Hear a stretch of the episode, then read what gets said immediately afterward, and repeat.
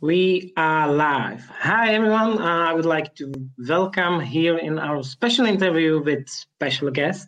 And I would like to say hello to uh, and welcome also ABI Jeremy Udo Udoma, aka Handball Ninja. How man? Hey, Stefan. I appreciate you guys having me on. Looking forward to this. Yeah, interview. well, well, uh, first of all, I need to thank you that actually you accepted, you know, our invite. I'm, you know, so excited. So thank you. You're welcome. Well, uh, maybe you know a couple of words on, on the very beginning, if you know uh, there are some kind of fans from outside the Czech Republic. So a couple of words about maybe me and you know us. Uh, we are kind of fresh uh, podcast here in Czech Republic, and we are doing you know interviews with our like players from national team, both men and women, with some you know uh, referees, uh, coaches, etc. Interesting people around handball generally, but we would like to go definitely outside our uh, Czech Republic, and this is why we decided to, you know, reach you and try to uh, have you here. Um, just about few words about me. Uh, I'm also a handball player. Uh, I mean, the regular one, uh, like amateur player of the beach handball, I think so. And I'm doing some stuff around around handball generally, some you know speaker, in some cases moderator, etc. And you know now maybe it's time. You know, how would you describe and introduce you? Ah, good question. So my name's ABA Jeremy Udo Udoma. Um, born here in Los Angeles, California, to two Nigerian parents. I uh, grew up playing a variety of sports. Started playing handball when I was 15 years old after seeing it mm-hmm. in the mm-hmm. 2008 Beijing Olympics with the indoor version of the game, and ended up working my way towards the indoor national team for USA Team Handball when I was 20 years old. And so I spent my early 20s playing on both the right and left wings on our men's indoor national teams. And when I was mm-hmm. 22, I got the opportunity to play in a beach handball tournament in the state where our national team residency program was based. And I had an absolute blast. Uh, our team came in mm-hmm. second. We lost that championship game to the Colombian national team because they actually knew how to play beach handball. And we were a bunch of indoor players playing beach. And that experience stuck with me and a couple months later got the invite to try out for the usa men's beach handball team. Made the team and that was back in 2015 it's 2021 now and the rest is history Cool, pretty cool. Definitely, we will discuss uh, a lot of things uh, what you basically mentioned because you know I read some articles about you, and there is like bunch of interesting things what you did. Uh, I mean, not just achievements, but you know what kind of sports uh, you do, and you know achievements like uh, MVPs on some tournaments. So like. Mm, r- really, uh, really good job. Maybe you know I, I would like to start because you know uh, we are we are currently living in tricky times. So basically, you know, I'm interested like how to handle actually this pandemic situation. Uh, like and how was your like the whole year because we are there uh, i believe uh, for uh, 12 months right now yeah uh, covid covid's been interesting for sure um, on my end i'm one of the few people that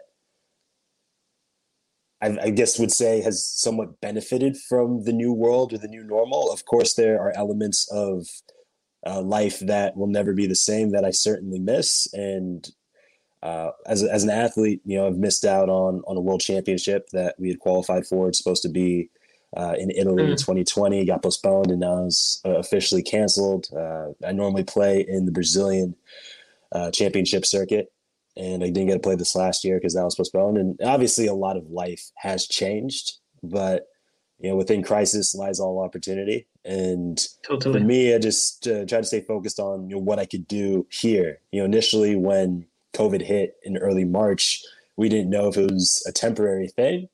So my mindset was always, okay, we're gonna suspend practices, but I've still got to train because we have a world championship in June. Or even if we don't have a world championship, we're still gonna have other competitions. And I'm someone who's always like training by themselves. So I took that as an opportunity to hmm. focus a little bit less on preparing for upcoming opponents and really use the surprise downtime to to work on facets of my athleticism that are really unique to me and aren't necessarily super beach handball focused. And so it's been a lot of training mm. at home. This is my house. Uh, okay, cool. I've done a lot of training in this room and, and downstairs and, and just outside uh, over the past year. And uh, like I said, for me, I enjoy training by myself and, and working on the different facets mm-hmm. of my athleticism that you can't necessarily work on in in a group. And so that's kind of where I've shifted my focus over 12 months. And I've also uh, been able to spend more time on my social media with having fewer competitions. I've been able to, you know, really devote more time to, to creating content and uh, my social mm. media channels have, have grown over the past 12 months. Uh, one of the cool things with COVID was when May rolled around, and that was the first sign of uh, our lockdown being lifted a little bit here. Like mm-hmm. March and April, we were like home, home, like we couldn't go anywhere. Uh, but May, you know, uh, the beaches opened up. There were a lot of restrictions. We couldn't, you know, train with the full team, but at least we could be outside on the beach. And when May rolled around, I thought of how I spent March and April, like literally just home training by myself and kind of isolated from other people. I had the idea that I wanted to capture this chapter of life. I, I think when we look at COVID, you know, 50, 60 years from now, we'll look back in our history books like, did this really happen? You know, and yeah. I wanted to have something that really captured what this unique time was for me. And hmm. I ended up creating a, a video project with uh, with Max McCoy, who was a videographer I found through Instagram, and it was a little difficult just having a two man production team, but we, we made it work. And we were able to publish the video on my 27th birthday. And that video won mm. me the World Games Athlete of the Month award. So COVID, in a really weird way, has actually been somewhat beneficial for me. It's just been a matter of shifting priorities and focusing on what I can focus on. Yeah, yeah, I totally agree, and I'm glad that you are saying it basically because I'm always saying in my job that you know and it's nothing new but you know that every single crisis it's an opportunity.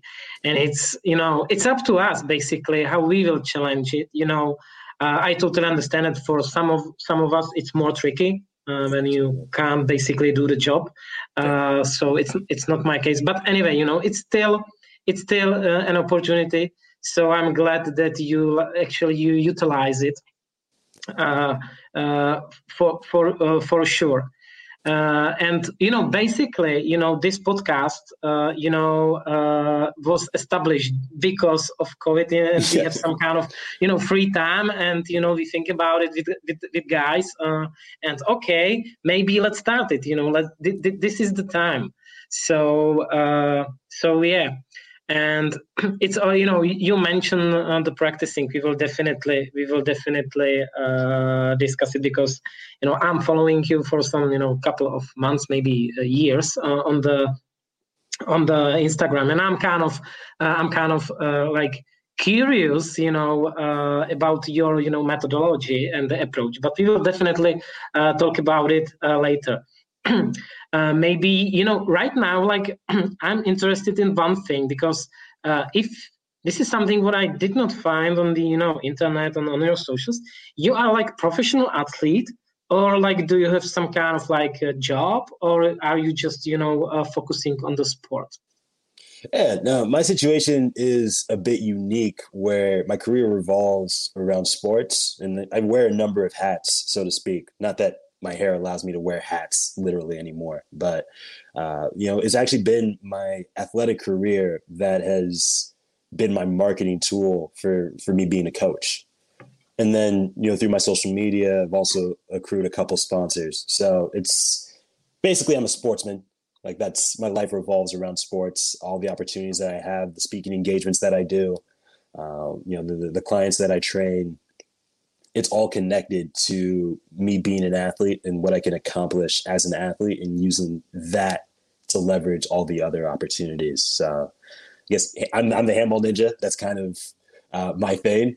Uh, with with beach, it's a primarily amateur discipline. So it's not as if they're mm-hmm. players who can make their living off of solely playing beach. But I leverage my beach career, uh, and also I played on the USA Touch uh, rugby national team, and that's what this jersey's from. And I utilize that in my association with Team USA to capitalize on the other opportunities, uh, whether it's coaching, whether it's doing speaking engagements. Uh, I'm, I'm, trying to delve into other things, but really just trying to leverage what I've been able to do with my career and uh, mm-hmm. what I've been able to leverage in, with my social media platform now to generate yeah. all these other opportunities. It's kind of how I operate.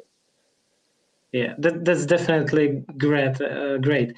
Well, you mentioned that you are like part of uh, part of couple of national teams. So maybe you know back to the roots because uh, I did some you know investigation and uh, uh, I I read in some uh, some article that you did a lot of sports. So maybe back to the roots and what kind of sports you what kind of all sports you did in the past and what you know are you doing uh, right now besides the beach handball uh, the you know indoor handball and the rugby? Yeah oh man if i don't know off the top of my head if i can list every single sport that i've played but when i was younger basketball and baseball were the first two sports that i got involved with the first two team sports uh, here in the us and then got involved with soccer uh, football uh, a little bit after that, and then uh, transition from soccer to American football or gridiron football, which is uh, our most popular team sport here. And then as I got into middle school, got into high school, you know, the main sports were like basketball, baseball, football. Like those are the big three American sports. But whether for, sure. for fun or recreation, uh, I dabbled in as many sports as as I could. Uh, especially when you're young, you want to take advantage of being able to try mm-hmm. as many things as you can. Generally, as you get older, life tends to concentrate what you do, and you you only have so much variety. But when I was younger, uh, at my high school, I played varsity tennis. I was a manager for the wrestling team. I did I did track and field where I triple jumped long jumped and threw javelin. Um, played dodgeball. I actually played at the 2011 Dodgeball World Championships. And it's actually where I met one of uh, my good friends and, and, national teammates, Vince Marchbanks.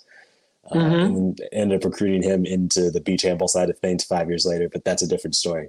Uh, little long story short, I played a lot of sports uh, at university. I was a part of our table tennis club, uh, obviously handball, uh, ultimate frisbee, ultimate disc, uh, dodgeball, as I mentioned. Yeah, I really got to try a lot of different sports, and in my late teens, early twenties, made the transition towards our indoor handball national team, and decided maybe handball could be you know where I make it as an athlete because in the American sports system, you know, I finished school, high school when I was 16. Uh-huh.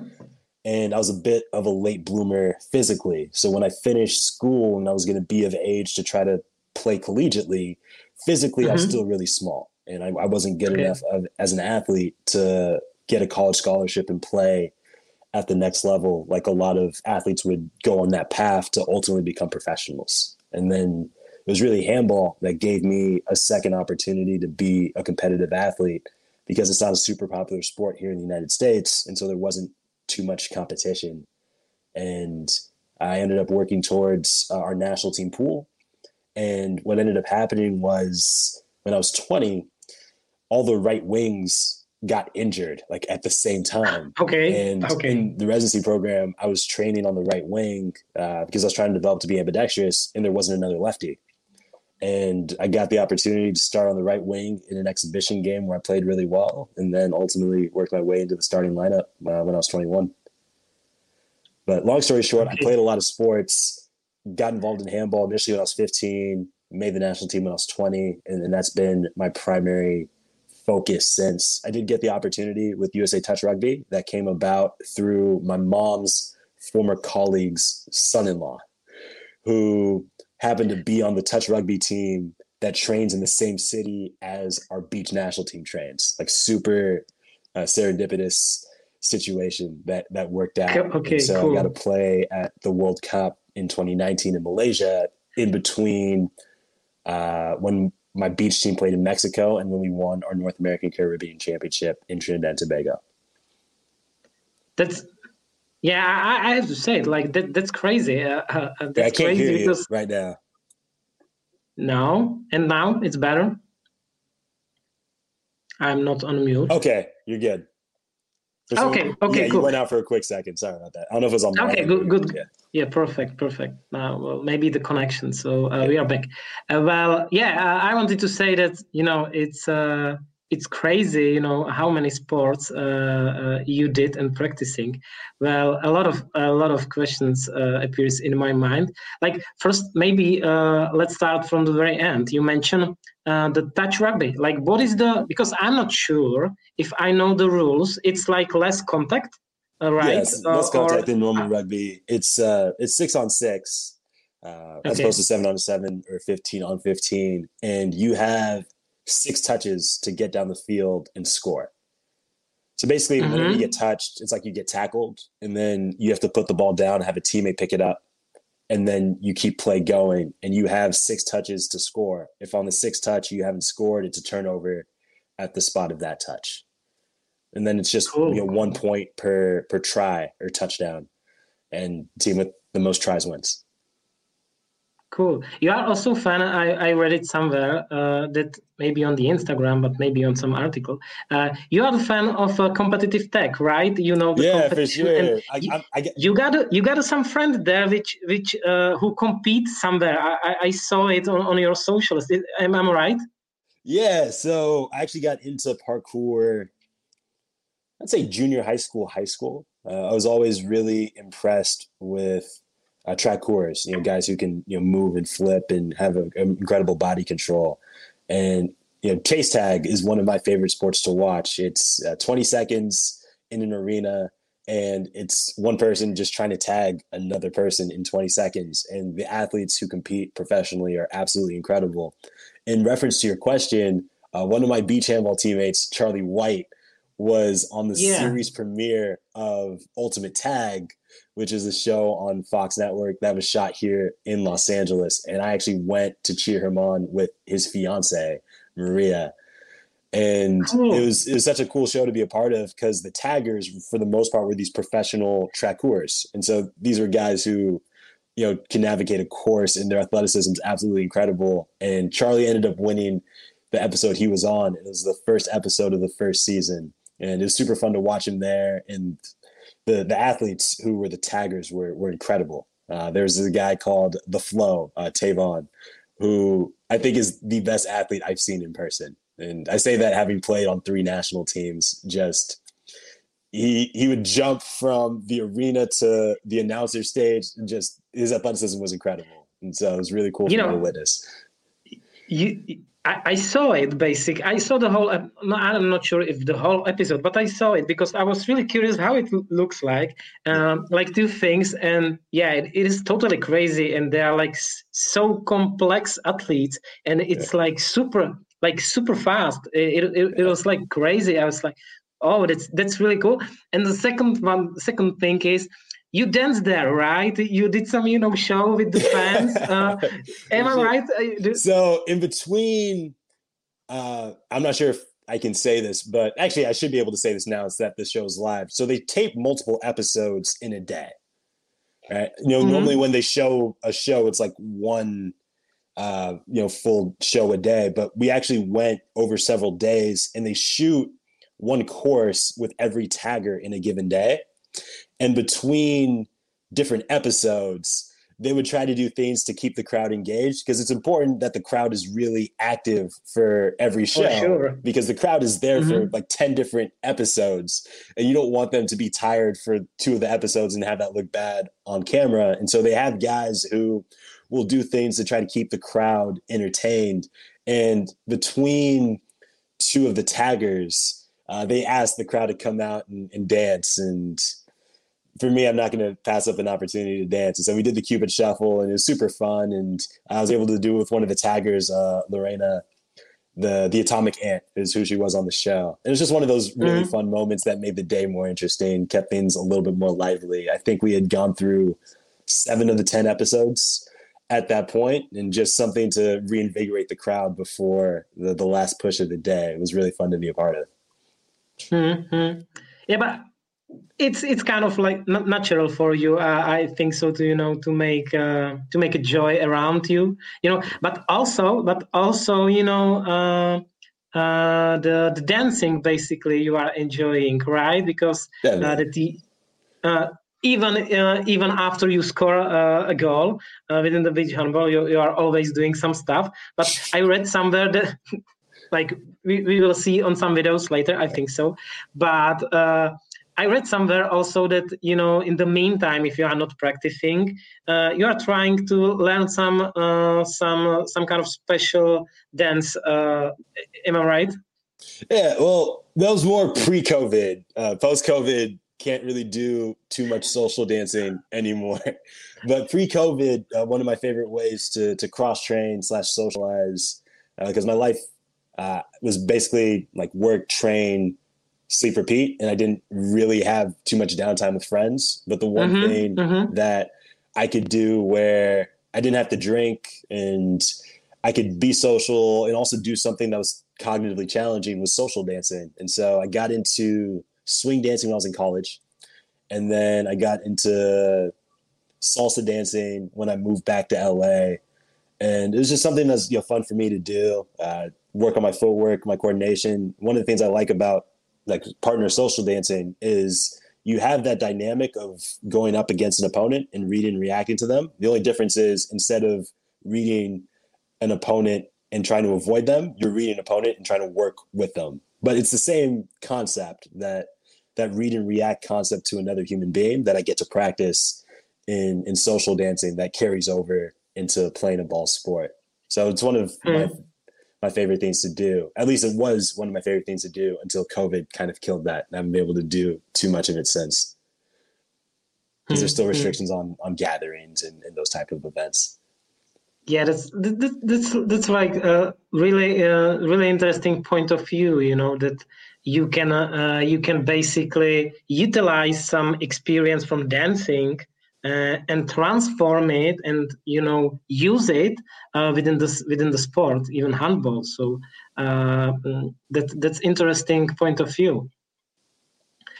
Uh, yeah. What i wanted to ask you uh, uh, like from the very beginning is the handball ninja the nickname nickname. You know how how how this happened actually Sure. And uh, who, I've told this story. Who, who made it? Yeah, tell, yeah. tell me the story. Or yeah, tell us the story, not just me. Sure. Uh, I've told the story a couple times at this point, but as far as Handball Ninja goes, it actually started with the American Ninja, which was a nickname given to me by Maradona Marquez in, in Rio, Brazil in 2016. Uh, we were playing against the Brazilian national team in a friendly in Praia São Francisco in Rio de Janeiro. And I scored my first goal. I was in the specialist shirt on the sideline. I took a defender 1v1 and I scored, and I dove off the sideline. Uh, as you alluded to, it was kind of my signature thing after I finish a goal. And normally, if a player scores a goal, you, know, you say the player's name and say the player's last name, right? And right. the first time I scored, he said something, and I'm used to people butchering my name, as we've talked about, but he said something that didn't sound anything like my name at all. And okay. I was like, but the Brazilian fans were chuckling. I was like, maybe it's a Brazilian thing. I don't know. I wasn't paying too close of attention. So on my next goal, I was listening closely and he was calling me the American Ninja. I was like, oh, wait, one, he's speaking English. And then 2 mm-hmm. like, the American Ninja, I, I can roll with that. that. That's really cool. And, you know, after the game, the fans that came up to ask for autographs and stuff, he's like, Ninja, Ninja, Ninja, Ninja, American Ninja. It's like, maybe there's something to this whole ninja thing, you know? And the following month, mm-hmm. the IHF, the International Handball Federation, they had a social media campaign called Handball Ninja. And I won that. And I was like, over the past two months, I've been called the American Ninja, I've been called Handball Ninja. Maybe there's something to this idea of being a ninja. And after the IHF dubbed me Handball Ninja, I just changed my social media accounts to at Handball Ninja, my Instagram, my Twitter, and my Facebook. And it's a nickname that has kind of worked since. Um, it's, it's kind of my identity at this point. And that was end of 2016 uh, when Maradona first called me the American Ninja, and when the IHF dubbed me Handball Ninja, and it's it's 2021 now, so uh, four years and change where it's been a solid nickname, and, and now most of the international athletic community just knows me as the Handball Ninja. You know, a lot of my opponents just call me Ninja for short, which I like. I'd rather be called Ninja than people messing up my name. So it's been a good nickname to have. Yeah, yeah, I, I get it, but I think you know uh, it's it's perfect fit, uh, yeah. and also it's catchy. You know, uh, yeah. it's it's it's catchy. So um, yeah, I forgot one thing. You know, uh, when we are discussing, you know, your past basically, because I found like really interesting info that you basically won some talent, not show, but uh, some kind of. Um, Mm, not training, but some kind of related to g- competition. Yeah, uh, uh, in 2012, I, I believe, uh, Globe uh, basket basketball Globetrotters, Harlem Globe Globetrotters. So, what what was the uh, this competition? Yeah, so uh, I mentioned the sports I played. Basketball was really my first love. Like that was that was my main okay. sport, and, and my dream was to to be a point guard for the Los Angeles Lakers. Like that was my childhood dream uh, before, you know, handball and all the other things took off. But my dream was to be a basketball player. And I got into doing freestyle basketball work when I was at university age because I grew up in a city called Portland, Oregon. I was born in Los Angeles, but I grew up uh, in a suburb of Portland, Oregon. And if you don't know Portland, Oregon, it's where Nike is headquartered and where Adidas North America is is also headquartered. So a lot of sports marketing and a lot of sports commercials runs through the Portland, Oregon area. And when I was at university age, uh, my late teens, uh, I got into into sports modeling in Portland, and a lot of, as I mentioned, sports commercials, Nike, Adidas, run through mm-hmm. that city. And so I started really doing a lot of freestyle basketball work to try to get into some basketball commercials in particular. I ended up doing a variety of sports. I was in a Nike soccer commercial in in 2013 at one point, and you know did campaigns for for other companies, which has really helped me today in managing my own social media, having that sort of a background, working on sports commercials for as long as I did, it was like 2012 to 2020. But to answer your question specifically about the Harlem Globetrotters, is uh, yep. the summer of 2012.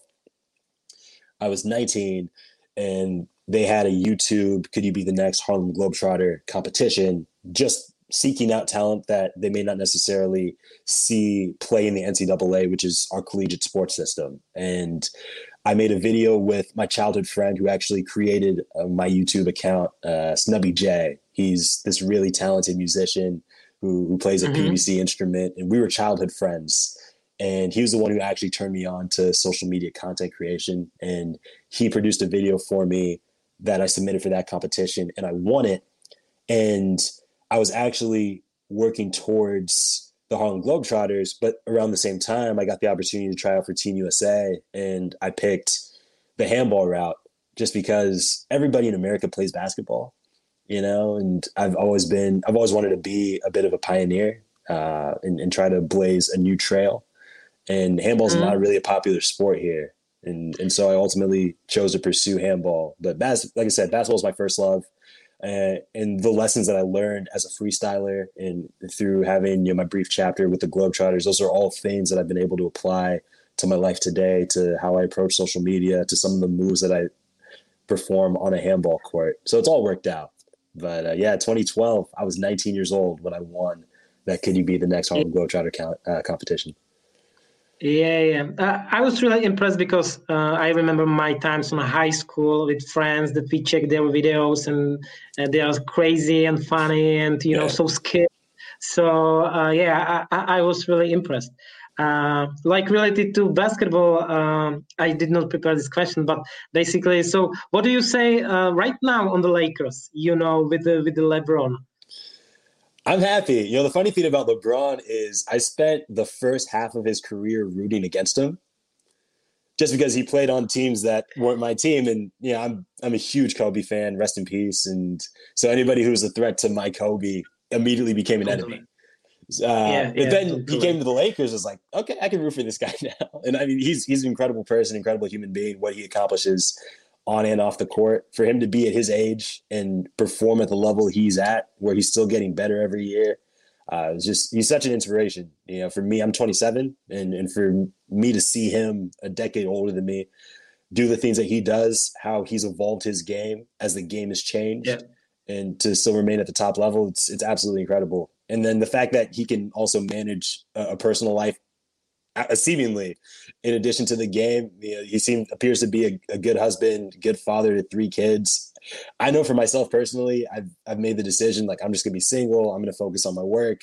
I don't know how he does all that he does on the court and has the life that he does off the court. I just physically i don't know how he does it. Yeah i have to agree. It's uh he's you know like an idol i would say a role model in in you know many cases.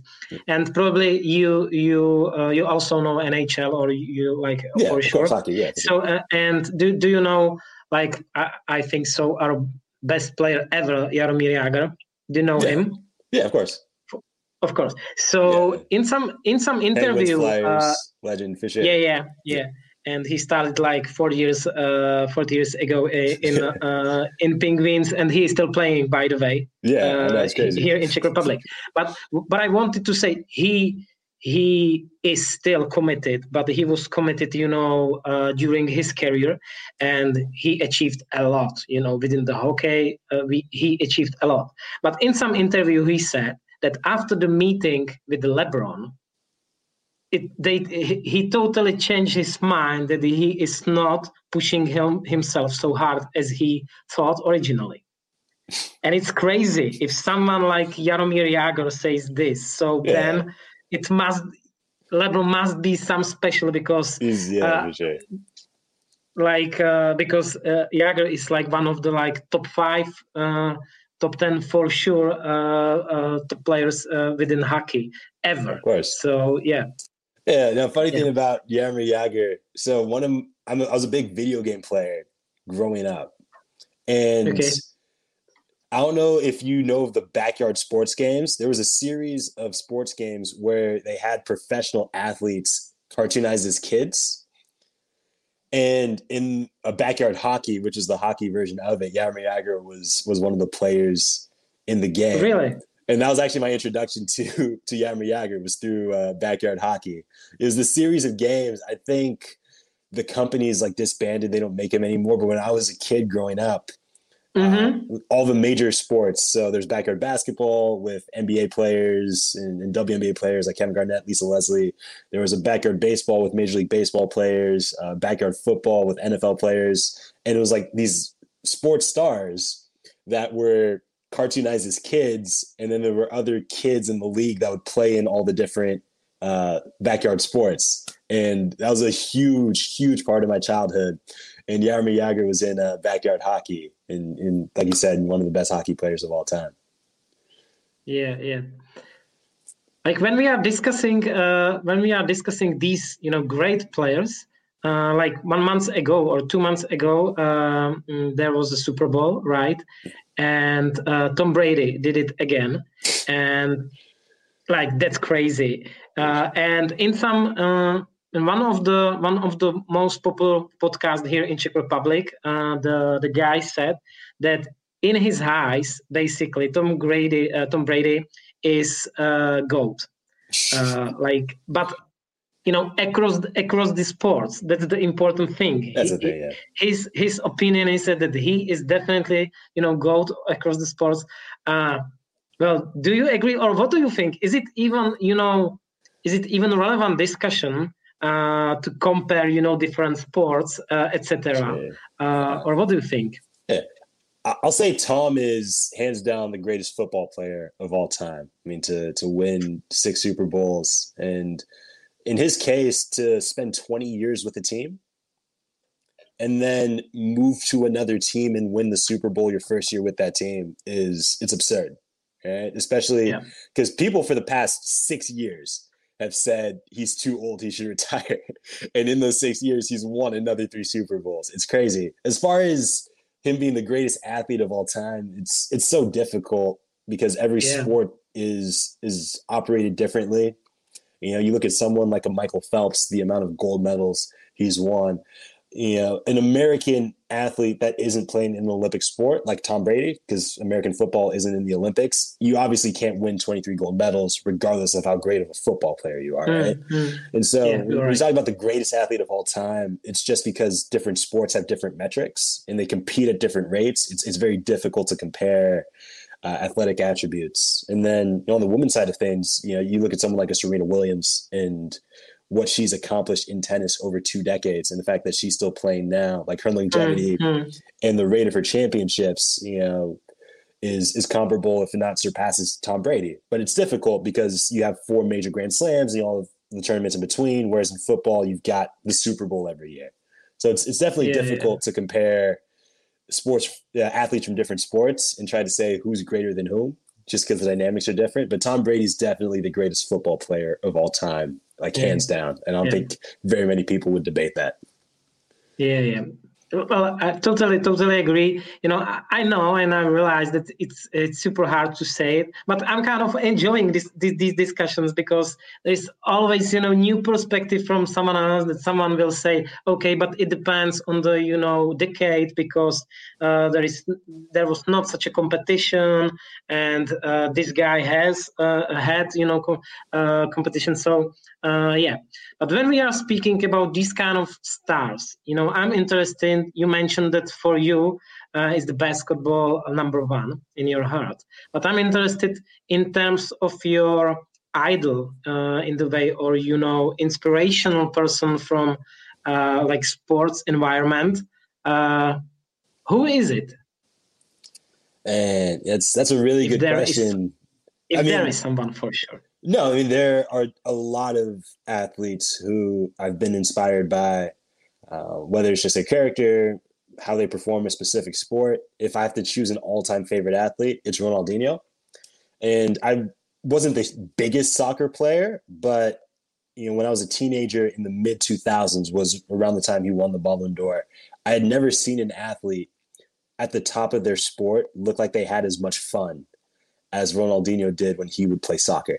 And part of the reason why we're number 10 is because Ronaldinho was a number 10. And yeah. just the amount of joy that he played with while playing at a world class level, the amount of ease in which he made the game look was was so inspiring. And for me in the United States, you know, a lot of athletes or a lot of how athleticism is talked about is this really intense anal retentive type of thing. And to see somebody really enjoy being a world class athlete. Maybe in his case, a little bit too much, and maybe that's why he had a shorter prime. But like I said, prime Ronaldinho, just the amount of joy he had in just making defenders look silly, just this, the the plays that he was able to set up, the no look passes, the the flicks, just it was just so inspiring to watch to see somebody at the top play with joy as opposed to just playing with grit or with intensity. And so if I have to choose an all-time inspiration, it'd be Ronaldinho. But I've had various inspirations in in various mm. sports. You know, as far as handball goes, Jackson Richardson was you know the first guy that I ever saw, and I was like, dang, I want to I want to be like him. Uh, Ivano Balic as well. You know, he was uh, the best player in the world around the time I got involved in the handball, and a lot of his mm. YouTube clips were online it's different now with you know EHF uh, Champions League, EHF TV, you know, showing Champions League games. When I got involved in handball in 08, there weren't too many full games online, and only a small number of stars had YouTube videos. You know, I said, mm-hmm. Ivano Balic. I ended up playing wing, and everyone's like, "Oh, you should learn to play like Luc Abalo." Luc Abalo, that was the one name that everybody would mention, and so if there's a YouTube video on Luc Abalo, I'm sure I've watched it. I can almost guarantee okay, that over okay. the past like decade and change. And you know, he was the first wing that I really watch and, and try to model my game after, particularly playing on the right wing. But like I said, there, there's so many people who inspired my game. You know, as a wing, Anders Eggert, uh, Victor Tomas, um, you know, now, you know, Dylan Nahi and Benoit Kounkoud of, of PSG are two of my favorite wings to watch. Um, mm. Gudjon Valur Sigurdsson, just that dude's a machine, man. Like just yeah. the way he, the efficacy that he has in his game as a wing. Um, you know, Valero Rivera, I really like the fluidity of his style. Um, Toby Reichmann uh, was one of those guys when I got to to the national team. Uh, I think he was with um, might have been Wetzlar at the time. It was um, before he went to Poland, but let's say like 2015, 2016. Uh, just seeing a couple of Toby Reichmann highlights, like, oh, that's that's interesting. Obviously, he jumps really high, but just his approach to shooting was a little bit different than what I had seen in other mm-hmm. players, and uh, I was really inspired by that. And then my favorite club team, uh, despite the fact they still haven't won the Champions League, is, is Paris PSG. And and my goal with indoor handball was to hopefully be able to play in, in France. Was kind of if I had a dream location to play, but you know Paris was and has been the team that I followed, despite the fact we haven't quite been able to get over uh, that Final Four hump. And when I was mm. with the indoor national team, you know, their wings at the time, Luc, obviously, as I mentioned, was my early inspiration. And before Uwe Gensheimer got there, it was uh, Jeffrey Mtima, Samuel Rubia, and uh, Fahrudin Melic. And, and, so those four guys uh, were guys that I really uh, looked to, to model my game after uh, when I was playing indoor handball. So hopefully that answers your question. I say overall, if I have to pick one, for sure, it, yeah, it'd be yeah. Ronaldinho. Uh, but as far as handball yeah. goes, like, there, there's so many athletes who have inspired my game. And, and, on the B side of things, I've transitioned more to being a center back and more of a playmaker. And uh, you know, I really like little guys like Earl Zorman, Miha Zarabec, Stas Skube. They're always fun to watch. And then Andy Schmid, uh, consummate playmaker, uh, another guy that I've drawn inspiration from. Um, and then coming out of Pan Am's in the West is uh, our guy is Diego Simonet, who won Champions League with Montpellier. And, you know, to have somebody mm-hmm. come from our side of the Atlantic and, and win at the top level, that's been super inspiring to watch. So had a lot of inspirations, but the number one in in my entire sports life would definitely be Ronaldinho. Yeah. Yeah, and I think it's uh, it's really visible on your style within the handball because uh, usually guys says that Ronaldinho is dancing within the game, and I think in some cases you are also doing you know some stuff not normal. I, I, I would say so. Uh, uh, for us, uh, I mean, you know, during the, during our discussion, I received an info from background that when you describe it, your experience with such a you know a lot of sports, etc. So I received info. Okay, you are just describing four lives uh, not just not just few years of your life but you know four lives of some you know four different guys okay someone is the sports model the second one is playing handball the third one is playing rugby and i don't know you know what. So uh, that's crazy man. That's crazy. Uh, I've, I've definitely lived an interesting life. You know i'm 27 years old now and really the past decade in particular you know since i've been 17 when uh, i said i finished high school when i was 16 it's been a journey beyond anything I could have dreamed of, to to be honest, and just a lot of mm. a lot of things fell into place. You know, not necessarily did I succeed at every step of the way, but uh, I've been fortunate to to live a life where all of these seemingly dissimilar things have been able to somewhat come together uh, in my life now. Uh, but it's funny okay. that you mentioned it as, as four different lives. Uh, it, it just feels like my life. Comment, so, you know? yeah, I wanted to mention it, you know, because it's yeah. it's, it's, it's, really funny. Yeah. Well, then, uh, tricky question. If someone will ask you, you know, for advice, maybe some kid, you know, uh, or, or, you know, rising uh, rising stars within the handball, what would be uh, your advice to become uh, to become a handball ninja basically. What would be advice uh, you know from your lessons learned uh, life lessons learned? Yeah. What would be the message? Uh, good question. Uh, to become a handball ninja i would say be humble enough to learn from anybody. I think one of the things that as you've mentioned is characteristic about um, my handball game and, and my athleticism as a whole is how many different sports it draws from and so be just willing to draw inspiration uh, from anywhere and everywhere. You know, look at you know professional players in your discipline, whether that's handball or in other sports. You know, guys who have already laid out a blueprint to success, and, and try to learn what you can from their example, and, try to bring it into your own game. Yeah, ultimately, you are your own individual, and you're gonna have to craft out a playing style that works for you it's just a matter of learning what you can from those who succeeded before you and, and taking what you think you can integrate into your own game. And then uh, mixing that with your own creativity and, and your own personal preferences. Mm-hmm. Th- thanks a lot for these words. Well, on the very beginning, you mentioned that uh, like uh, your name is uh, is originally Nigerian, right? But uh, I'm not really sure if I believe you because we discussed it even before, and uh, like you looks like that you you have some kind of superpowers, like and you originally from Wakanda. I, so uh, and it, it, really corresponds that y- you are describing four different people. So I, I don't I don't really believe you, and ho- hopefully Wakanda will, will share with us more people like you. That's brilliant. Uh, well, you know, I, I, gotta, I gotta like another stuff. Uh, basically, uh, David, who is uh, for uh, you guys uh, who are listening or watching, basically David is from our team and is helping with this stream.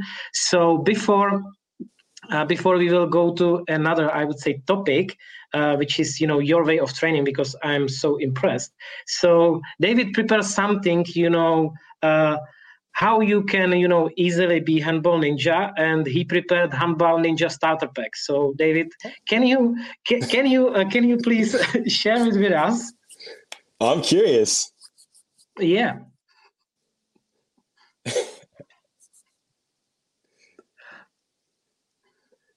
I love so a lot of things yeah yeah yeah. I think that this is the crucial thing. Thank you david. The crucial thing is the hair yeah, totally. So, like our advice from our podcast is the hair. You you need to start, guys, uh, with the hair, and then uh, the practicing. Everything else is secondary. This, you just got to start with the yeah, hair. To, yeah, totally, totally. Not the commitment, not the passion, but no, know, the hair guys. Yeah, yeah. Well, here in Czech Republic, we are used to saying, you know, it's not imp- important how basically you are playing, but how do you look like during the playing. So and this, this is more important than. than I'm surprised what the Czech saying. I'm actually really surprised. Yeah, yeah. it's kind of funny. Okay, well, uh, this, this, brings me uh, this brings me um, to your like way of tr- uh, training. You mentioned that you practicing within uh, last year a lot, uh, uh, you know, within your home, and we got a, like your video. It's from your Instagram channel, I believe. So, David, uh, can you please share us uh, with uh, with us the video?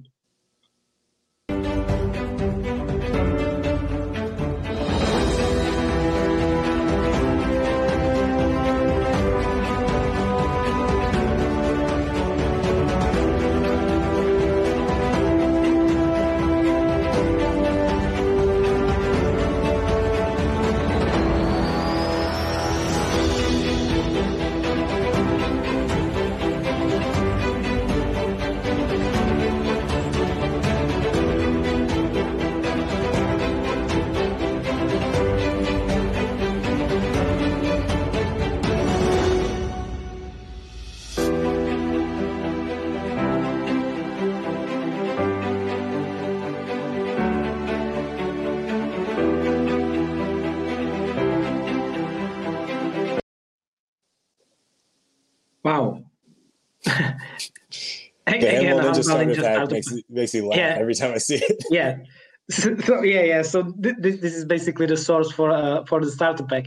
Uh, no, well, I I am so impressed. Uh, I look at it, you know, a couple of times, and uh, if I would like to try it, you know, I will broke my arms. So it's it's crazy. So well, like tell me, it's uh, from where it's coming basically this kind of methodology of practicing with the hammer and the like small ball like it's it's table tennis ball or, or some you know another another stuff. So you develop it uh, developed it or it's from somewhere because i have never seen something similar i think so. Yeah. so i don't think i've mentioned this yet but i for the most part grew up right-handed and I got involved in handball when I was 15. And it was around the time I was 15 years old, right before my 15th birthday, where I had a conversation with two uh, classmates of mine in our history class. We had all played baseball at one point. And mm-hmm. we were mm-hmm. talking about Ichiro Suzuki because growing up in Oregon, the closest Major League Baseball team was the Seattle Mariners, and Ichiro Suzuki was the star of that team. And I was a quick player. I was a leadoff hitter, but I was right-handed. And I don't know how much you know about baseball, but the left-handed batter's box is a little bit closer to first base than the right-handed batter's box. Okay, yeah. And one of the things you know I thought of was, man, if I was left-handed, a lot of the plays where they're super close, where I was out, I might have been safe. And that's part of the incentive for some baseball players to learn how to hit with their left hand is because you're literally closer to the first place you need to run to. And we had this discussion about if it's possible to learn how to be ambidextrous, like how to learn how to use your other hand. Because there are a lot of switch hitters in baseball, but there aren't as many switch throwers or switch pitchers, right? Totally. And this discussion led me to realize, like, you know what? If if batters have to learn how to hit with their right hand, they can learn how to live with their left, right? I know for me, you know, playing baseball, I had to learn how to throw with my right, even though I'm right-handed. I had to learn how to hit with my right side, even though I'm right-handed. So like it was a learning process either way. It may just take mm-hmm. longer, but I'm sure you could learn the same way you can learn to hit with your left, you could learn to throw with your left. And they're like, nah, like it would it, would take forever, da da da da. But I was convinced that if I just put in the time, I'd be able to learn how to be ambidextrous. And in looking up on Google, you know, ambidextrous athletes or switch athletes or switch pitchers, I found a YouTube video of a guy named Pat Venditte, who okay. was a minor league baseball pitcher, but was throwing with both hands. And you'd have a glove that he was able to switch between his hands. And so I was watching a lot of his YouTube videos and I read an article on him. And at the end of the article, it mentioned that he was working with an ambidexterity coach named Michael Lavery. And mm-hmm. I looked up Michael and his website, Whole Brain Power, and Michael became my ambidexterity mentor, and I've worked on and off with him over the past 13 years now. And Michael's nickname is the Hammer Man because what he'll do is he'll bounce a golf ball off of various hammers uh, with both hands as a means of developing his hand-eye coordination, his strength, and specifically the golf balls with the hammers was something I got from Michael. And in doing that over the years, you know, learn how to do it with just my left hand, then just my right hand, and then start experimenting with uh, multitasking and doing you know two at the same time. And that's something that i've done over the past uh, 13 years. And some of the other tools you saw uh, came from mm-hmm. Uh, other guys other athletes i discovered. There were the revolution throwing uh, whips that uh, one of my handball teammates scott nicholson turned me on to and basically my approach to training is is very cognitive based it's, it's very coordination based uh, i always consider athleticism to be a byproduct of the central nervous system. And wherever you can make improvements there, you're going to make improvements in, in your athletic sport. And so that's where I put my primary focus. It's, it's always been on my coordination and, and trying to develop that. And a lot of what you saw in that video uh, was how I trained during quarantine. You know, when you don't have the opportunity to train with your teammates mm-hmm. and you're not necessarily working on plays or tactics and you don't have a lot of space to work with, uh, you have to figure out what can you work on to get better as an athlete and so just putting the emphasis on my coordination and as you saw me training in a relatively small amount of space and utilizing mm-hmm. the tools mm-hmm. there to just keep pushing the envelope as an athlete I always try to keep working on my ambidexterity uh, my movement economy my movement efficiency my hand-eye coordination you know those are all things that i put a premium on as an athlete because your physical muscles so can only do so much and as you get older uh, your energy expenditure becomes more limited and as, as long as you're making improvements in your central nervous system you'll be continuing you'll continue to make improvements as an athlete. And so that's kind of where uh, the, all of that stuff comes from is just uh, one trying to work on my ambidexterity and, and work on my coordination and, and make sure that i can make improvements there so that i can keep on making improvements on the court yeah this is this this is really inspirational uh, I, I think so because it's uh, I didn't know it basically, and I wanted to ask you how, how it happens that you are uh, both-handed. Uh, my question: uh, How long did it take, you know, for you to be able to throw uh, like in handball uh, and to actually score the goal? if if we measure measure it like this. Yeah, um, like I said, I started when I was 15, and that was also the same year okay. as handball, right? And it was just a matter of doing as many things as I could with my left hand or, or the left side of my body. The big thing was writing. Um, just did a lot of writing in a journal. I remember the first time I tried to write the alphabet, it took me an hour, like literally, like my hand was like just so because I didn't really have that much fine motor control with my left okay. hand. And I'd write like two or three letters and my hand would cramp and I'd be too tired and I had to take a break. Uh, it literally took me an hour just to write the first 26 letters. Like it literally took me that long, but just kept working at it. Uh, whenever I had free time, just doing as many things with my left as possible. You know, I made mm-hmm. Team USA when I was 20 and I debuted on the right wing because that's where I got playing time. As you know, in handball, there are always more righties than lefties, and there's always going to be uh, more space to take a, a, spot on a roster if you're left-handed versus if you're right-handed, right? And in handball is one of the few sports where your handedness matters as far as where you play on the court. And mm-hmm. it's actually because I'd been working on my ambidexterity that I even made Team USA when I was 20. If I was just right-handed, at the time we had a Vladimir Angelik, Ian Pinson. We had a number of good, experienced left wings that I would not have gotten playing time over. But it's because I've mm. been working on my ambidexterity. Uh, the small number of left-handers we had at the time in 2014, plus them getting injured, led to me actually getting playing time. And that first year, I mean, I was good enough to play on a national team, but I wasn't by any means Luc Abalo in, in 2014. I was still learning my craft. There were games where my left hand felt good and the ball was coming out of my hand. I was scoring goals. And there were games where I missed every shot because I, I couldn't okay. control the ball. And, you know, it was, it's definitely been a process over the past decade and change and the past seven years as a handball player to, to develop the control and not just with, you know, the fingertips or with the wrist, but really with the whole body and learning how to sequence movements and, and how to mirror movements. So if I could figure out a shot with my left, how do I mirror the entire body to do that same shot with my right? And you know, one of the interesting things I tell people is because I primarily played handball with my left hand, most handball specific moves I learned with my left. And so I'm a more fluid shooter with my left than my right, but a lot of things on the court as far as passing, I do better with my right. And it's a process of my right hand teaching my left all the things my right hand knows how to do, and then my left teaching my right all of the handball specific things I learned as a handball player, and it's it's a constant learning process. Uh, I'll say, you know, okay. 2014 I made the national team. I was good enough to make a national team, but I wasn't great. You know, 2016 we won Pan Am's, and in our semifinal game, I was playing right wing and I was our leading scorer. And so I'd say 2016 was the first year where you had to respect the fact that I could throw with my left and my right and beach handball allowed me to do that a little bit more than indoor handball, just because I'm mm-hmm. able to move a little bit more on the court. And when I'm taking an in flight, it's a lot easier for me to pick a hand in the air and score.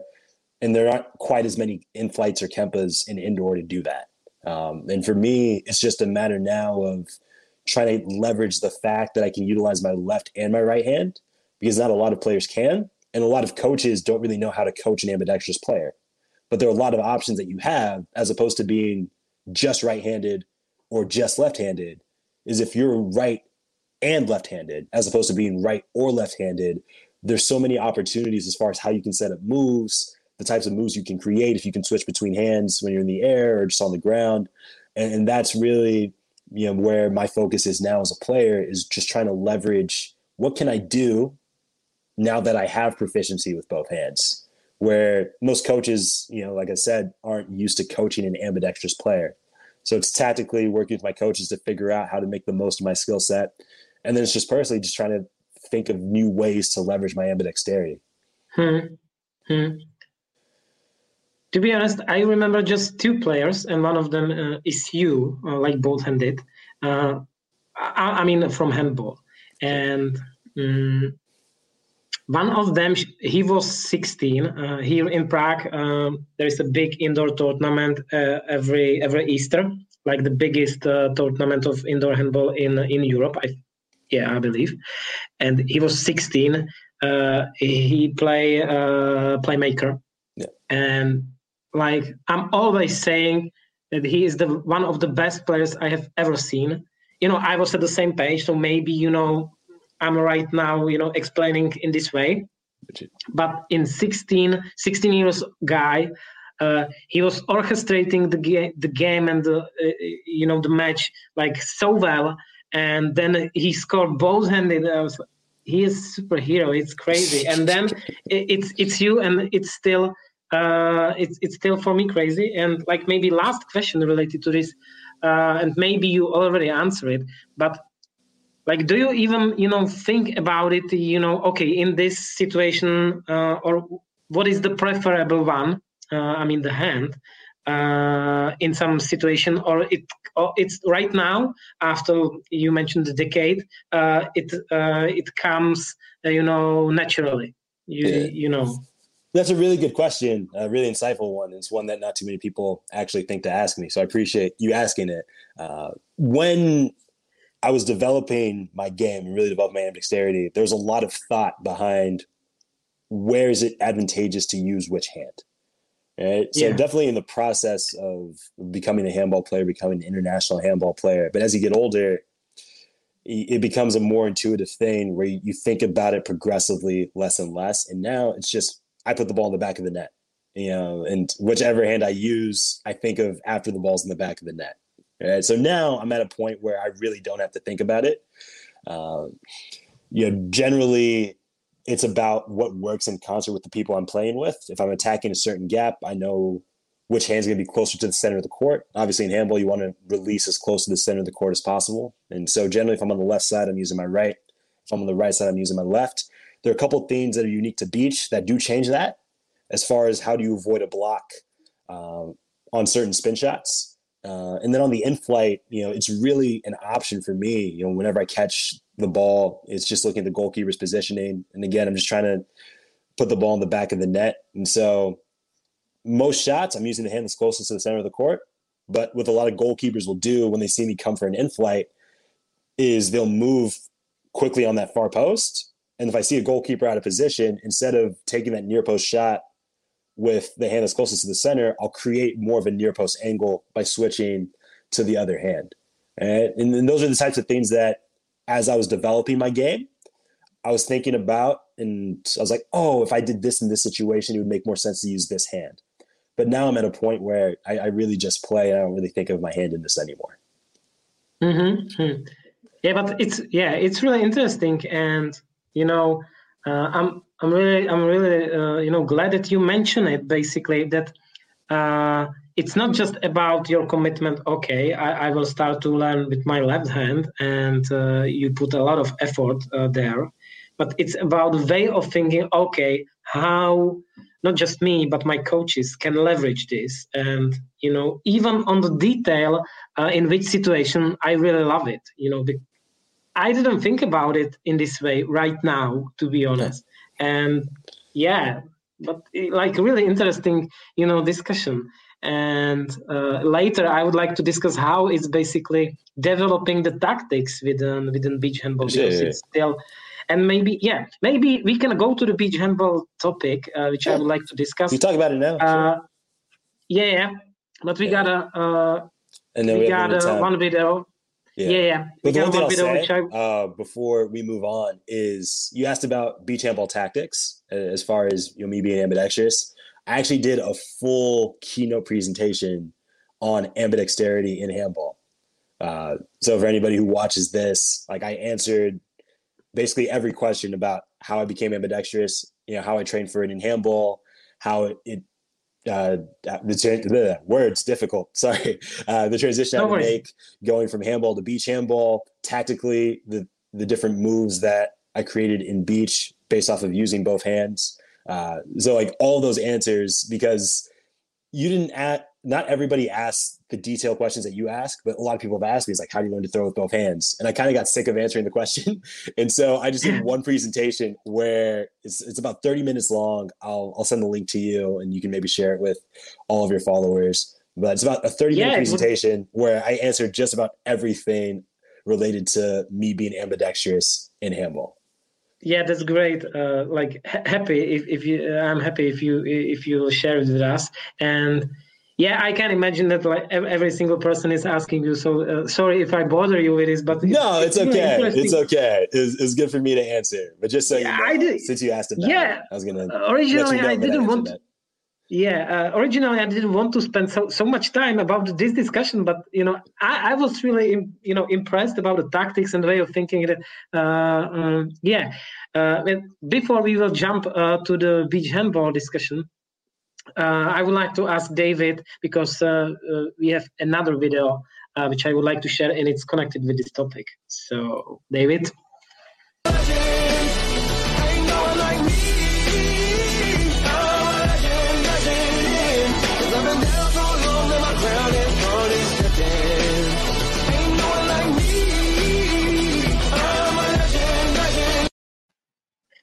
So we put it there because, uh, like, to show our fans uh, uh, who like don't follow you that it's it's true, and it looks naturally for both sides. Uh, uh, uh, it's it's it's it's it's it's crazy, and I loved watching. I, I, need to admit it. okay, let's let's discuss a couple of you know things about the beach handball generally. So yeah, I mentioned it before. It's kind of young sport, I think so. Mm, even with the comparison of handball, tra- traditional one, indoor one. Uh, but how do you see, uh, generally, maybe uh, the sport and the potential in it? Because we are on the edge that maybe, uh, or not maybe, there is a, there is an ambition to be a part of the Olympic Games. So, how do you see the sport and the potential, and maybe the future development? Uh, you know, is a bit. What's the word I'm looking for? Um, discontenting. There's a word I'm looking for. I can't think about it right now, but it. No problem. It was. It wasn't the greatest thing uh, for us to not get Paris 2024. Yeah, I know there were a lot of people who were pushing for that, and COVID hit, and they decided not to add any uh, new disciplines to existing sports just to add in the new sports like like breakdance. Uh, so maybe 2028, which me being born here in Los Angeles, it wouldn't be a bad place to to make an Olympic debut. Uh, but as far as the sport as a whole, I, I, think it has so much potential. I, I think it's a very uh, aesthetically pleasing sport, very spectator friendly sport. Uh, just the amount of highlights that the game naturally produces uh, and the caliber of players we now have in the game, I, I still think it's incredible that beach handball has developed to what it is, being a primarily amateur discipline. Yeah, I know there's been uh, some support from the IHF, but as, for a game where the game's really amateur for the most part, for the players mm-hmm. in the game to develop the way they have, the way tactics in the game have developed over the past decade, it's just the amount of passion that beach handball has has drawn out of people for the game to be where it is. It's it's really quite remarkable to me. Uh, I think it has the potential to be, you know, like beach volleyball.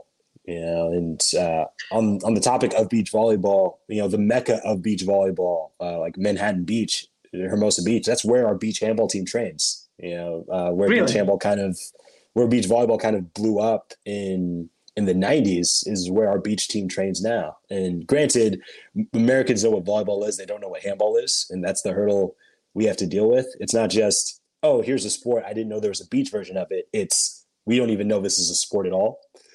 So it's. I it's wanted to ask as, you, you yeah, yeah, and I'll talk about that later. It's, it's difficult. Totally, um, totally. As, as an American handball player, when most people don't know your sport, but as far as beach handball as a whole, I think the game has so much potential. Uh, it's just getting maybe the right sponsors or the right television contract. I really think it could be the next beach volleyball, and I love beach volleyball. I love beach sports as a whole, but I, I, in my admittedly biased opinion, I think beach handball is the most exciting team beach sport. Uh, and no, no disrespect to beach soccer either, because I'm, I'm a beach soccer fan uh, as well. Just you know, from from the rest of the world looking in, you know, from the World Games and you know the ANOC World Beach Games, you know, they do so much to push beach handball and uh, you know beach handball related you know clips have their highest engagement, and it's such an aesthetically pleasing sport, and I don't mm. know why it hasn't quite taken off in the professional sense. You know, even when it's found a relatively sizable, you know, amateur following. Um, but as far as where I see the sport going, I think it could be the next beach volleyball. You know, I think if you include it into the Summer Olympic Games, you know, you have your professional tours. it, will be a little bit different in beach as opposed to indoor, where you know you get nine months, you know, domestic, one country, you got a league. Um, it, will be a little bit different with the beach setup. Maybe you know you have different beach competitions where where the teams travel. Um, not quite entirely sure how that would play out, but I think mm. long term picture is I think beach handball could be the next beach volleyball. You know, mm. be an Olympic game, be a professional game. Uh, you know, huge, huge crowds. You know, huge television sponsors. That's that's the ceiling of where I see beach handball, and I don't think it's too outlandish. Uh, I, I think the product of beach handball is is a really good one. You know, just the caliber of game, how entertaining uh, some of the games are, especially with the shootout format. There's so many close yeah. games, you know, so many you know heart wrenching games. I think it's a really, really marketable sport. It just hasn't quite gotten over that hump yet. Yeah, yeah, yeah. I totally, I totally agree. Um, when I, for the first time, uh, I was a speaker on first uh, year of the Prague uh, Prague handball. What is the name? Prague Open Beach Handball tournament, and I was the speaker there. And uh, like I said to to one of my colleagues, okay, I will be speaker there of the beach handball tournament, and they said, okay, there is even beach handball, not just handball. And I said, uh, and it was, uh, you know, guys, uh, and I said, you know, do you, do you like beach volleyball? You know, the the women one. Uh, and they, yeah, yeah, for sure. Okay, and I said, multiply it by 10 and imagine on the one ground. And this is it, you know, and much more, much more attractive, not just from this perspective, but from the sport perspective. I understand. yeah, and, but also, you know, for, for ladies, uh, uh, because it's not just guys who has you know two meters and thin you know uh, yeah. thin arms but kind of shape shaped guys. So i think from visual perspective and the attractivity itself uh, i mean the spin shot the whole system uh, uh, to so yeah I, I have to agree there is so much potential in this sport. And yeah at least from like what i see here in europe i think it's growing for instance, Poland, it's it's really pushing it, and there is strong partner, and I believe uh, I believe it will it will continue and rise basically. Uh, maybe maybe the question how, how does it look like the scene uh, of the of the beach handball in USA? So there is some kind of league or you know leaks or you know how it is or uh, uh, how it is. Yeah, good question. we don't have enough players for there to be a quote unquote league, uh, so to speak. Uh, back in 2016, when I first got involved with the national team, we had uh, a, a, Southern California league between Los Angeles and San Diego. It's like a series of uh, co-ed competitions, but the the community here for handball is just so small. Uh, mm-hmm. It's difficult to have leagues, quote unquote, and so it's really just the the culmination of national team pool players, uh, you know, get together and train, and you know, we arrange scrimmages amongst each other. But it's not as if you know we're traveling state to state and competing against you know teams from from Boston or from New York or from other cities. You know, most of beach handball, not all, but most of beach handball is concentrated in Southern California, primarily Los Angeles, but also a little bit in San Diego.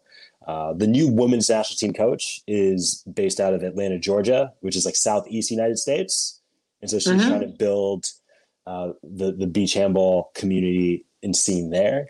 Uh, there are a few players in Northern California. The women's assistant national team coach is is based out of Northern California, but for the most part, uh, we're based out of Southern California. I think there are 20 male beach handball players in our pool, which for a country of 350 million people is very small.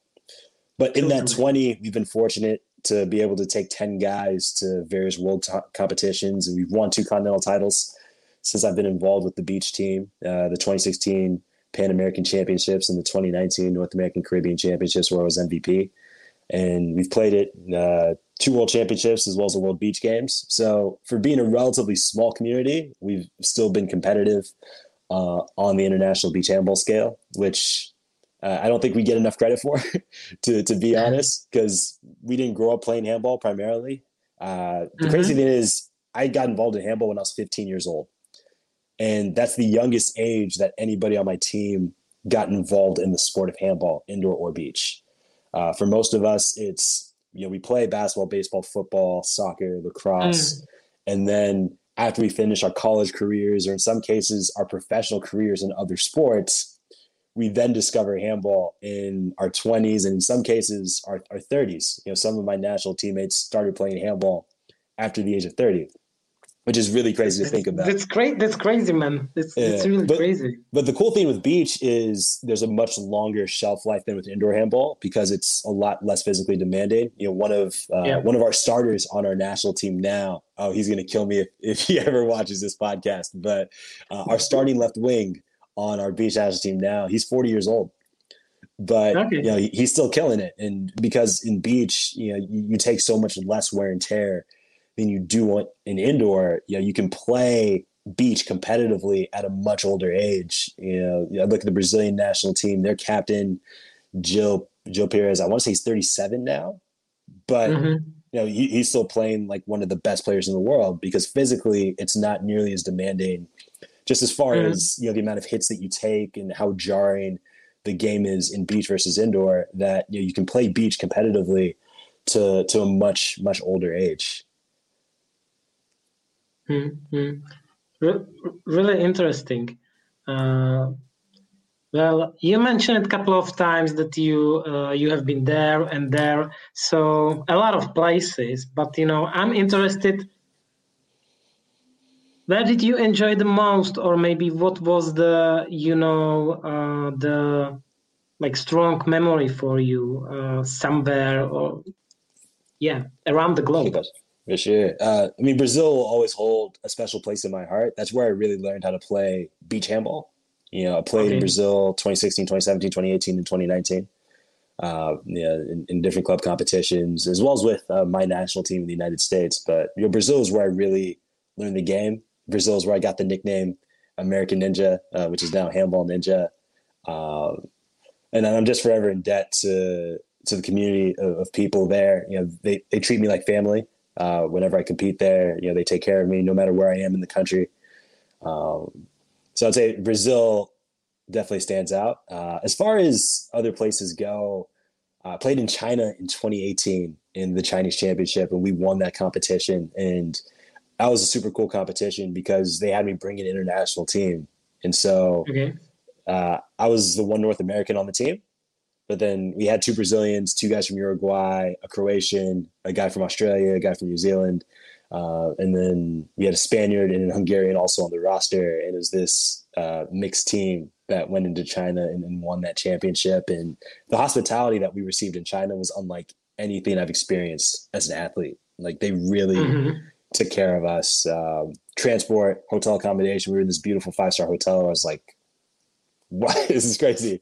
Um, Sounds China's great. A, yeah, China was a cool one. I mean, Brazil, uh, I'd say if I have to choose a place, just because I played there the longest uh, as mm-hmm. a handball player, is actually also where I played my first international game with indoor handball.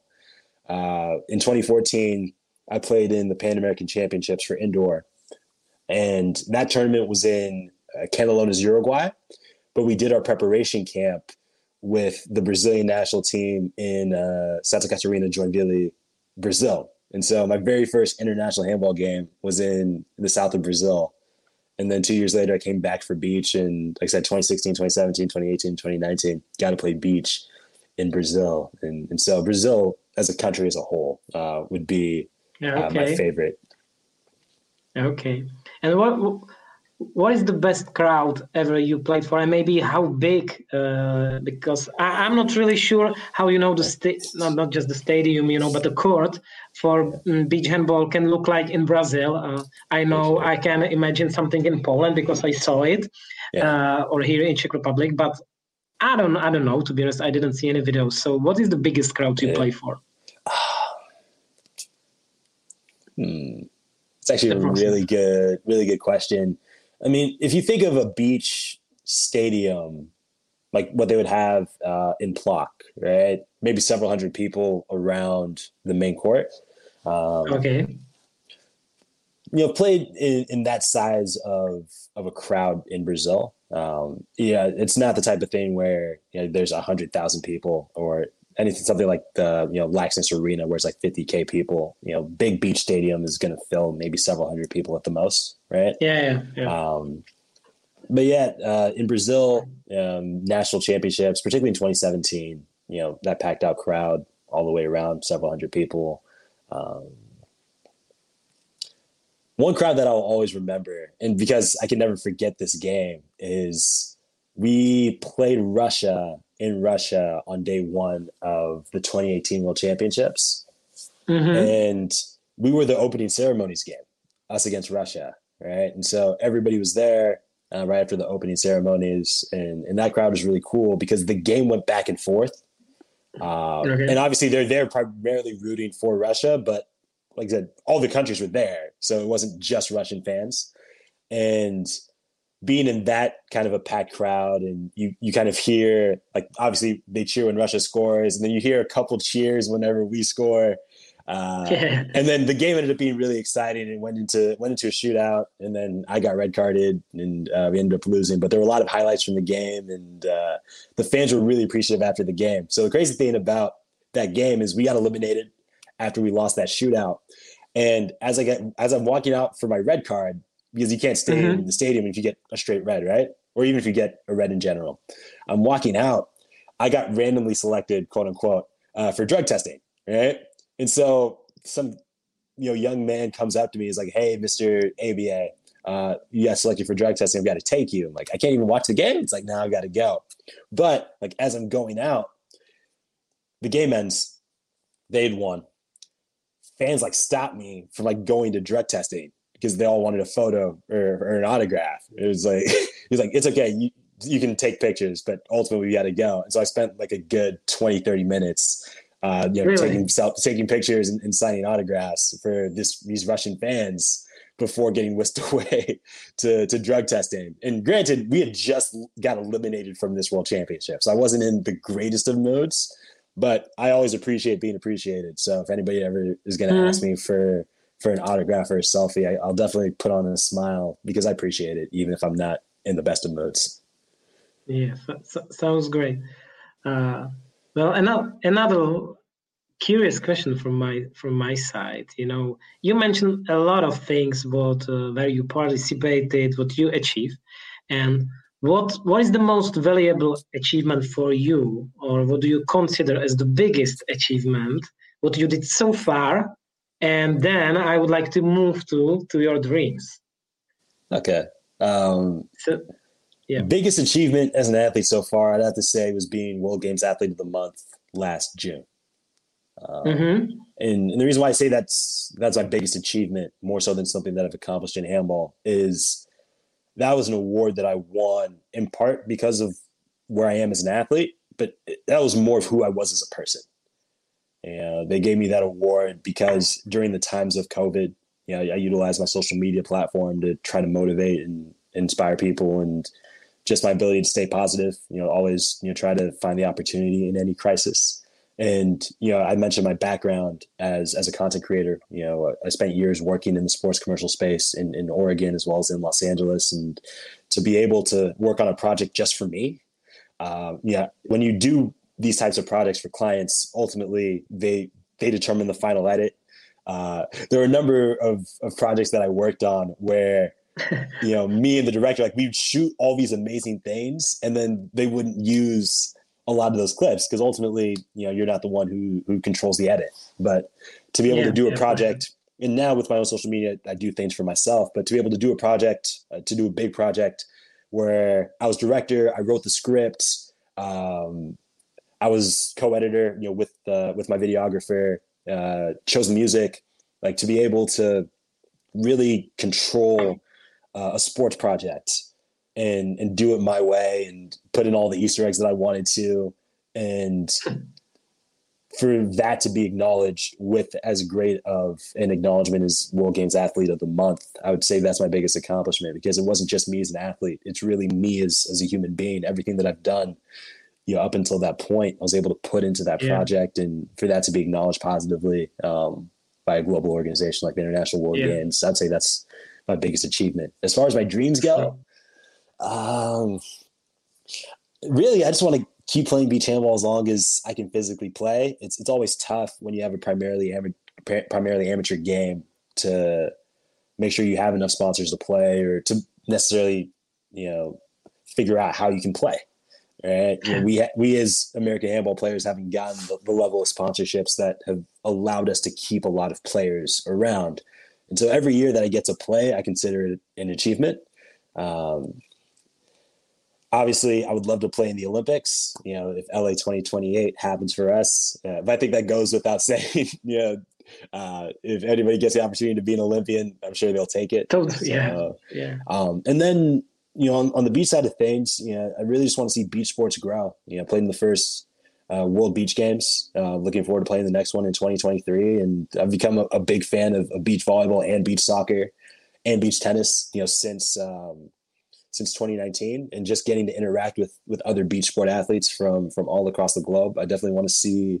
Uh, beach sports take off. You know, I'd love if the next ANOC World Beach Games, you know, people treated it like they do the summer and winter Olympics, and it had that level of coverage, and, and people from all across the globe were able to follow the beach sport athletes, the, the best beach sport athletes in the world, the way that they follow the summer and to a lesser extent, winter Olympians. Uh, yeah, I'd love to see you know beach sports as a whole grow and, and to be a part of that through being a part of the, the men's beach handball team. Uh, like I said, really, I just want to play. I uh, just want to keep growing as an athlete. Uh, but as far as dreams go, being an Olympian would be great you know, to see the the World Beach Games grow uh, into a bigger spectacle than what it is, you know, that'd be great as well. And then just here in the United States, um, I actually recently became the beach athlete director for USA Team Handball.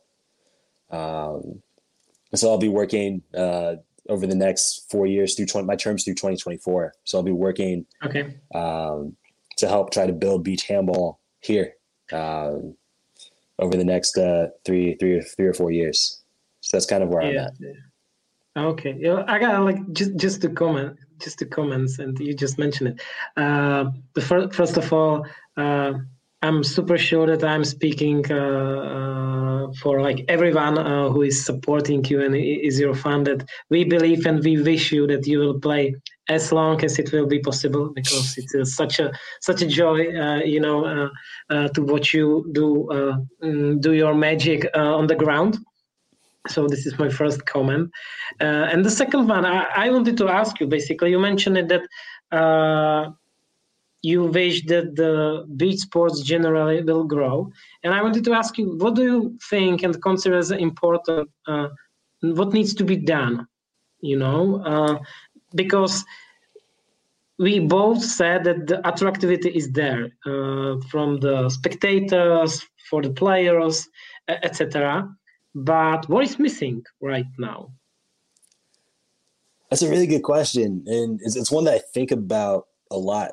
To, to, to be honest, you know, uh, especially in our social media culture, uh, you know, beach mm-hmm. sports uh, are very make for very attractive clips, right? and when you compare beach sports to the same sport on a different surface, the beach version of the game tends to be more of a finesse game because athletes can throw their bodies a little bit more and not have to worry about their landing as much. And uh, th- there's so much that's there. So I always question like, why can't we get maybe a little bit more mainstream, even though there's so much that would be enticing mm. to, to fans, to sponsors, to spectators. Um, it may just be a matter of time I, don't, I, don't, I feel as if you know, in talking with beach athletes in other sports, you know, they they mention similar things. You know, I'm friends with a number of beach soccer players here in the United States, and, and beach soccer's obviously been around longer than than beach handball, but it's it's just a process of trying to get people on board with the fact that there's yeah. a beach version of this game that you already know. Right? You know, for everything that I've accomplished and you know for me being on this team for five or six years, you know, majority of people who who walk by us in Hermosa Beach still come up and like, hey, what game are you playing? You know, despite the fact that you know we've been training there for six years and we've won two continental titles. You know, it's just a process of letting people know that there are these mm-hmm. competitive mm-hmm. beach sports in addition to you know the other surfaces that these games are played on and that they're competed at a high level with world class athletes hmm, yeah uh, I agree, and I think maybe my perspective. Uh, the I see the issue also with handball in the generally because for sure it's a traditional sport, uh, it's an Olympic sport, but and in Europe especially it's really mature. But I think that you know from attractivity perspective, uh, the handball generally is much more uh, advanced or you know more attractive than for instance some other indoor sports. Uh, and but they are more popular from uh, like general people i think so. And uh, i think that we are not able to sell it. You know you mentioned the word product and this is exactly the thing you know we are not able to sell it the tough game you know the fair game you know interesting guys sell the story uh, so this is maybe one thing what is what i'm kind of missing even in the indoor not just not just in, within the beach because for sure it's much more younger so but the sell the story of the guys i think i consider it as, as an important thing. Yeah i agree with you 100% you know narrative is very important you know that's that's half of what draws people into sports yeah. you know i think one of the reasons the olympics is such a huge deal isn't so much that everybody loves sports is a lot of people are just drawn to the narratives. You know, what journey was an athlete on? How did they get there? Yeah, yeah, exactly. And, you know, trying to craft narratives that push a sport forward uh, can be difficult, um, and it's one of the things that we've struggled with here in the United States. Is is just trying to you know promote our athletes and promote their stories and and make them, uh, you know, seem really attractive and I think that's, as you mentioned, something that handball struggles with as a whole. You know, for as popular a sport as it is in some places, it's it's a type of game where I don't understand why it isn't even a bigger sport. You know, you mentioned that yeah, there are other yeah, indoor sports that are, that are, bigger. This is um, my point. And as someone who's who's been involved in handball for, for 13 years now, when I first got involved in handball, I asked the same questions like, why isn't this a much, much bigger sport than than what it is, indoor or beach? And you know, 13 years later, I, I don't know what it is about handball where seemingly everything's there to, to make for an attractive game. And we just can't market the product in a way that other sports that I don't think are quite as aesthetically pleasing. Granted, my opinion, your opinion, we're biased as handball players, but I think just there's so much that handball provides as far as an aesthetically pleasing sport I don't know totally. what the hurdle is in, in us really being able to sell the sport uh, mm-hmm. in, in the way that other sports uh, that aren't necessarily as attractive have been able to do. Yeah, yeah, and for me, it's it's an important question. I'm asking myself very often, um, and yeah, hopefully it, it will be better. This leads me uh, to the final chapter, and before we will jump into it, uh, if there is any questions uh, to ABI, uh, so please feel free to ask. there will be space for a Q&A session on the very end of our discussion. So feel free. even in Czech, I will translate it, so no worries. and we will put on the screen later and this brings me uh, this brings me to to discussion about handball generally because i'm really curious how does it look like uh, the scene about the handball uh, in USA? I mean, yeah. is it uh, people are aware, or is it uh, even intercorporated uh, on high school programs or universities programs or not? Uh, yeah. Yeah. Um, as far as handball in the United States, it's not a scholarship sport where a kid mm-hmm. can get a scholarship to play at university, but there are a number of universities who offer uh, recreational or for, for, fun club teams. Uh, not the majority. Uh, I don't know the specific number. I'd put it in the ballpark of 20 to 40 schools um, offer handballs as a recreational game. And that may be on the high side as opposed to on the low side. Uh, okay. Big point is handball isn't re- really popular here. Uh, we don't have a professional league here.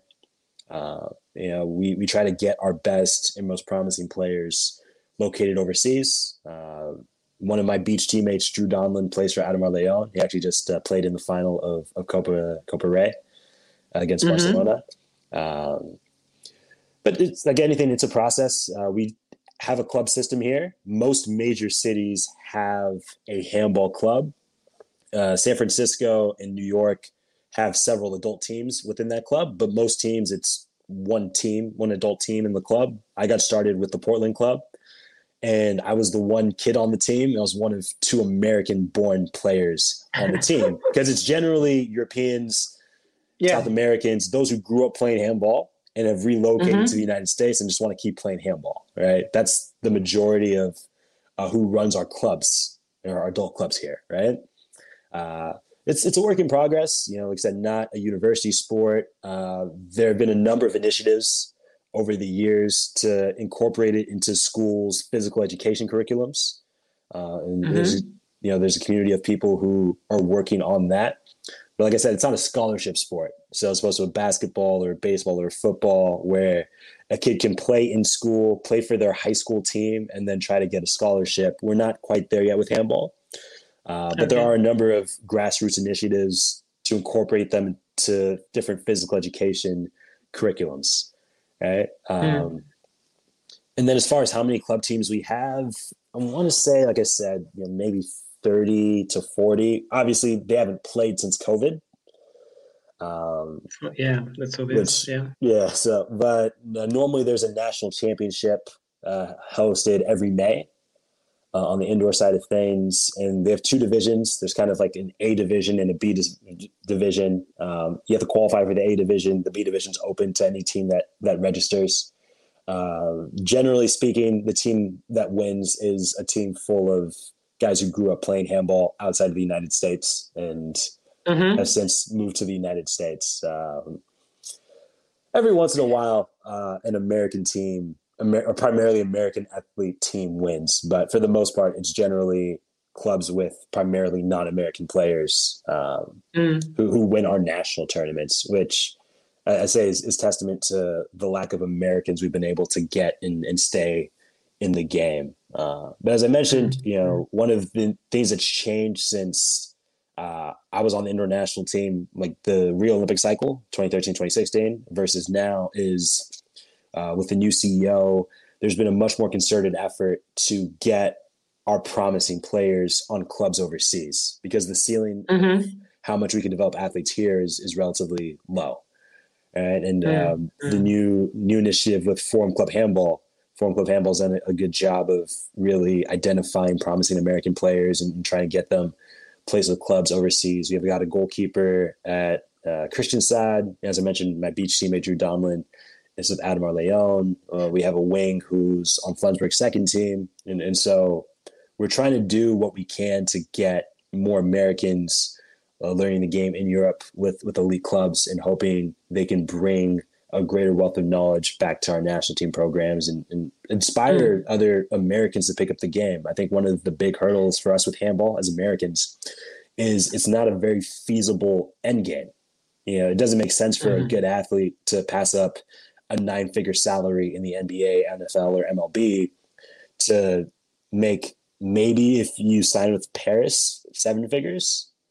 You know, just when you look at what athletes have as far as potential opportunities in the United States, handball, we can't compare to basketball, to football, to baseball. And I've had to tell, you know, parents of, of young kids who, who've discovered me, it's like, honestly, have little Johnny take the baseball scholarship. You know, just the amount of time and effort before he'll get something back in handball, you know, it's, it's not worth the investment. And, and it's, it's unfortunate yeah. to say. Um, and so I'm, mm. I'm really happy with the initiative of Forum Club Handball to try to get more Americans on professional clubs mm. overseas and really establish mm. that this is something that they can make a career out of. Because that's one of the big things with Americans is, you know, how much money can I, am I going to make, right? And until we can get handball to be a sport where we can tell a young kid like hey you can make you know seven figures if you go through this pipeline and you develop in handball you're not going to get americans choosing handball when they have so many other lucrative athletic opportunities yeah i wanted to ask you originally if if you see the space you know for a competition because um, there's so much uh, sports. I mean, the traditional ones, uh, like to be basketball player, to to be baseball player, to play NFL, uh, to play NHL. So, and then you you you also have like NASCAR. So these kind of car sports. So if there is a space to compete, you know, and to convince uh, kids, okay, guys, do this because it's uh, it's uh, it's great. Yeah, um, you know, I'd say if there's any country that can get good at a sport that they aren't good at, it's definitely the United States. Uh, we're yeah, such because... like we're such a wealthy sports country. Like we invest billions, like billions with a B, into sport annually, and I, uh, I've I've got friends who have played even lesser traditional sports like competitively. You know, one of my okay. as I mentioned earlier, one of my uh, former beach teammates uh, I met through dodgeball, and you know he played on one of the you know best club dodgeball teams here. He's won a lot of prize money. Um, I've I've seen spike ball on ESPN. I mentioned I played ultimate disc. Uh, ultimate frisbee when I was at university. I've seen that on ESPN, and mm-hmm. I've seen cornhole on on ESPN. No you know, no um, way. like just there's so many niche sports that have found a way to get television time and sponsorships, and for whatever reason, there's like some sort of repellent with with handball, and it doesn't make any sense at all. Like we are definitely a country, if any, that if we're not as if we're not big into sport, we could become big into sport. We uh, we can get enough people you know, for and sure. then build it up. And for whatever reason, handball just has this repelling effect where we can't grow the sport, you know, seemingly everything is there where it would make sense to to want to be big in this sport. And, and maybe that changes. Uh, and with COVID, that presents another set of hurdles as far as recruiting new players. Mm. Right. Um, you know, the amount of games we can play. You know, for me, it's just been training. You know, like I said, we haven't had a formal game since uh, February 2020 just because of COVID. Um, and yeah. it's, it's tough to grow a sport in in the COVID era because you can't really give people places to play. Uh, yeah, which, yeah, which is yeah. really unfortunate. But I, I, think just on a general note, yeah, there's definitely. I mean, there's 350 million Americans, and there's billions we invest in a sport. Like, there are definitely enough people who, if we could give them the incentive and the means, would fall in love with handball and want to play handball. Uh, it's just like I said, there's so many other sports, and especially now with COVID, it's so difficult to you know facilitate new people getting involved into mm. something. Yeah, but yeah, said I'll do what I can um, within my power to try to help to help grow the sport and provide as many playing opportunities to to Americans uh, as I can. But yeah, I'm, I'm, one person at the end of the day. Yeah, I, I just uh, you, you you again steal my comment because I wanted to say that okay, then probably it's up to you. You know, uh, you should be easy task. You know, easy task. Yeah, uh, easy, right? Spread and sell handball across uh, across your country, like. Yeah, but I'll, I'll not a big deal, you know. I'll do what I can yeah yeah yeah. And for sure uh, appreciate it because the way uh, i think the way uh, how you are doing it uh, on your social content um, i'm not specifically meaning i think this is the way how uh, how this should be done. So hopefully it will work because um yeah i i was like two months ago uh, it was such a pity that basically your team can't participate on the you know indoor handball championship. Yeah. Uh, because yeah, of COVID. Of a, yeah, it was, uh, it was, a really unfortunate situation on on a number of levels. Uh, it wasn't just like we couldn't play; it was we got this bid from the IHF, and there was a lot of controversy with that decision. Uh, okay. Because Greenland, who was also out of our continent, historically is placed higher than us. And it's like, oh, you're just giving it to the United States because you you want the United States to become bigger because of a money issue. And so it was like our guys are like, no, we actually have a much better team now than what we used to have. And, and they were hoping to to prove that. And then for them to get into Denmark and for them to have that whole scandal unravel for the amount of people who tested positive and obviously for the players and as i mentioned you know mm. uh, my current team my current beach teammate drew is on that indoor team, uh, and other guys who have played beach with us are on that team, and uh, we're always rooting for them. And just for the players who for the United States men to have not played at a world championship in 20 years, to have that opportunity to play and then have that taken away from them. You know, we were obviously really bummed for them. And then it was just mm. also the fallout of, you know, from a PR perspective, where USA Team Handball is really hoping to use this world championship as a means of showing and promoting the sport. And then for USA Team yeah. Handball to lose that opportunity and have to deal with, um, you know, all the, all the positive COVID tests and, you know, the PR fallout. It was, it was unfortunate on on a number of levels. Um, you know, everything yeah, that happened yeah. with those guys, but yeah, yeah, yeah it's such a pity, such yeah. such, a, such, such a pity. Yeah, it's really unfortunate all around. Yeah, but, by the way, you were not alone because our uh, Czech Republic also didn't participate. Yeah, uh, and uh, yeah, it yeah it was also pity and kind of like uh, yeah uh, they did not manage it well. I, was it Switzerland that replaced you guys? Uh, not actually, because uh, I think so that it was Switzerland, uh, was us, us uh, you, you yeah, but yeah. it was uh, North Macedonia. Yeah, Macedonia. Well, Lazarov, that's right. Yeah, Macedonia. Yeah, right. and it's really paradox uh, because we are competing with them uh, for a long uh, for a long years, and it was really paradox that they uh, replaced us. Yeah, it was also from PR perspective, it was such a such a misfortune for for us. yes, for sure. Yeah, yeah. Uh, okay, but you know, I believe that uh, you know the the handball indoor as well as beach handball will grow in USA because I still believe that there is a potential, even right now it's not uh, well paid i think so. You you are not able to do career and be uh, international star uh, i mean uh, in usa but let's believe because uh, this this can help uh, generally the sport you know move forward I Definitely. So. I mean, the IHF hasn't made it a secret that they're invested in trying to make handball bigger in the United States to grow handball as a sport globally. You know, if you, if you can tap into the U.S. or the Chinese market, uh, you know that yeah. that's huge for your sport as a whole. And I know that the IHF is is really looking to to push us forward uh, best they can. And like I said, we'll see. You know, I, I look at life post COVID is a new era, is, as a new opportunity, and you know maybe in this new era is the era where handball, beach handball takes off in the United States. Yeah, fingers crossed. Uh, fingers crossed. yeah. Okay, cool. I think that uh, I think that we can uh, move to the Q and A session because uh, I received some kind of info that uh, we should have some questions. So, uh, if I may ask uh, David, Uh, show the first uh, first uh, question. Okay, it's a question from Jiří Opava, who is all, who is one of the two guys who are organizing the Prague Open Beach Handball here in Prague. So do you plan participation as US team at okay in future again?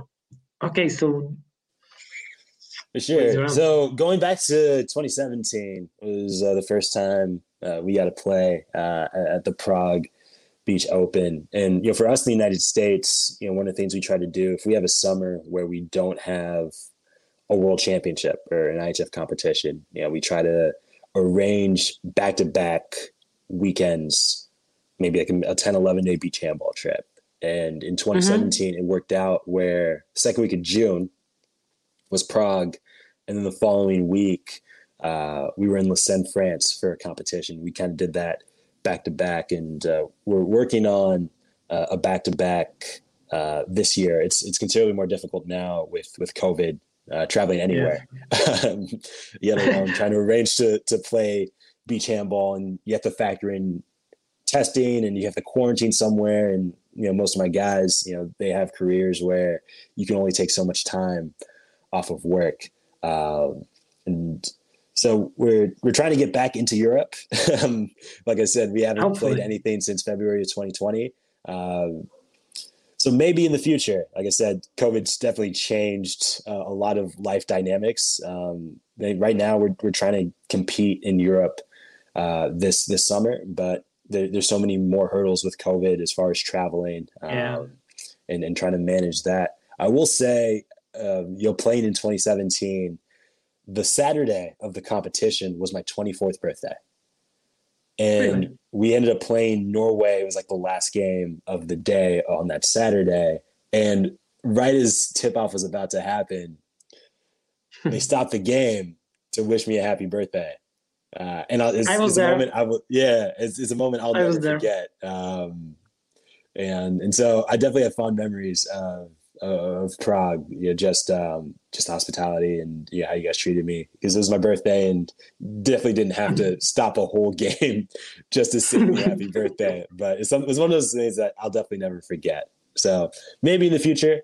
Uh, right now, you know, we're just trying to work on playing anything, yeah, you know, regardless yeah. of place. You know, like I said, we haven't played since February 2020, and um, there's a lot less of an incentive uh, to try to make sure we can play beach versus versus indoor. So uh, yeah, uh, we'll see. We'll see. Maybe. Yeah, let, let, let's be, let's believe that our like new normal uh, will bring us back uh, on the courts uh, soon, and yeah. also let's believe that you and your teammates uh, will be able to join some some uh, tour uh, of beach handball tournaments across the Europe, and one of them will be Prague. Okay, okay. thanks. thanks for the answer, definitely. Yeah. And the next question.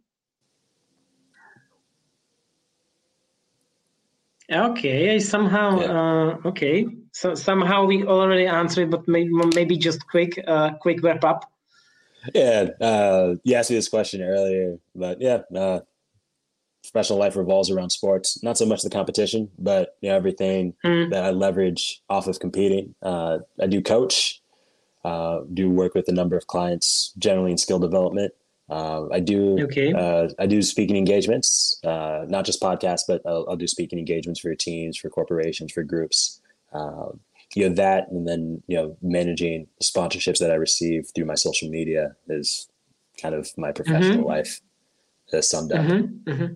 so i'm a sportsman and, and not a sportsman it's, it's kind of the the conglomerate of being uh, involved uh, in sports is my life you know in these times i think it's normal that uh, in many sports uh, like majority of the not salary but income I think so came from the another activities that yeah, the yeah, you know primary focus of the of the of the of the sportsman. Yeah, uh, uh, yeah. So so it's pretty normal and yeah. it's part of our lives. Uh, yeah, it's part of the new normal. Just part of also the social exactly, media era exactly. as well. Yeah. Yeah, yeah. Okay, thanks. Uh, do we have another question? I believe that yes. Okay, if I... Okay. Hmm, that's an interesting question.